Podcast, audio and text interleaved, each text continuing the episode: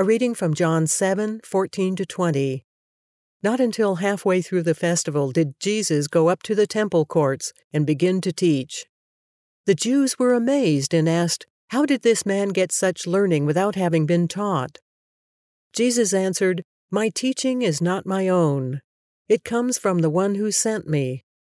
Anyone who chooses to do the will of God will find out whether my teaching comes from God or whether I speak on my own.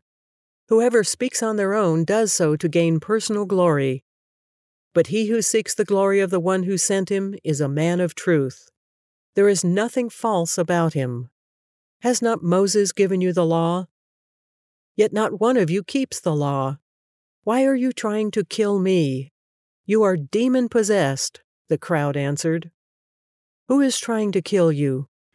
Why such a response to Jesus? Why the response of declaring that he's demon possessed?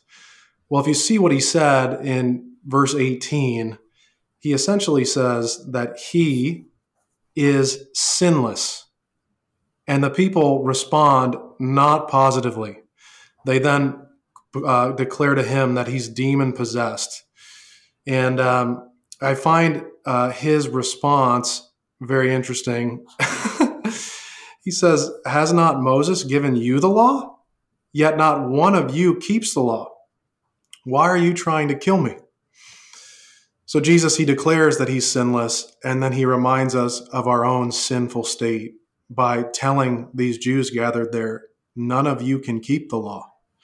And I find their response to him uh, just very interesting in this passage. Well, uh, I'm going to fast forward about 2,000 years and um, ask this question Why are people still trying to kill Jesus? Mm. Mm-hmm. That's not a politically correct thing to say because who would do that? But you don't have to look far to see how many people are trying to kill the church. I mean, there's kind of spiritual warfare all over the place for, you know, suddenly. Uh, but this is something that the church has faced for its lifetime. Mm-hmm. And it's, it is um, uncomfortable but the truth is, that's not going to go away. Mm-hmm. The whole world is not going to change its tune uh, at one time.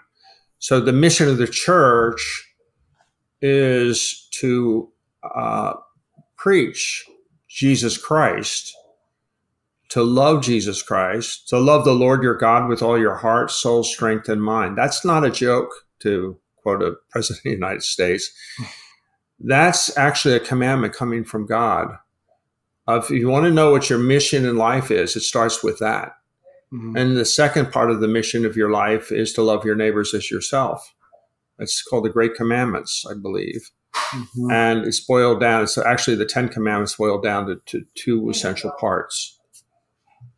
Mm-hmm. And I, you know, I, I I just think that to take these things seriously is why you and I are having this discussion today. Mm. Uh, it sometimes just grows on you and you don't take it seriously. Then suddenly you see, you know, sometimes it's because you fall into trouble. Mm-hmm. Uh, so one of my favorite verses is "Call upon me in the day of trouble; I will deliver you, and you will honor me." I call that God's three-step program.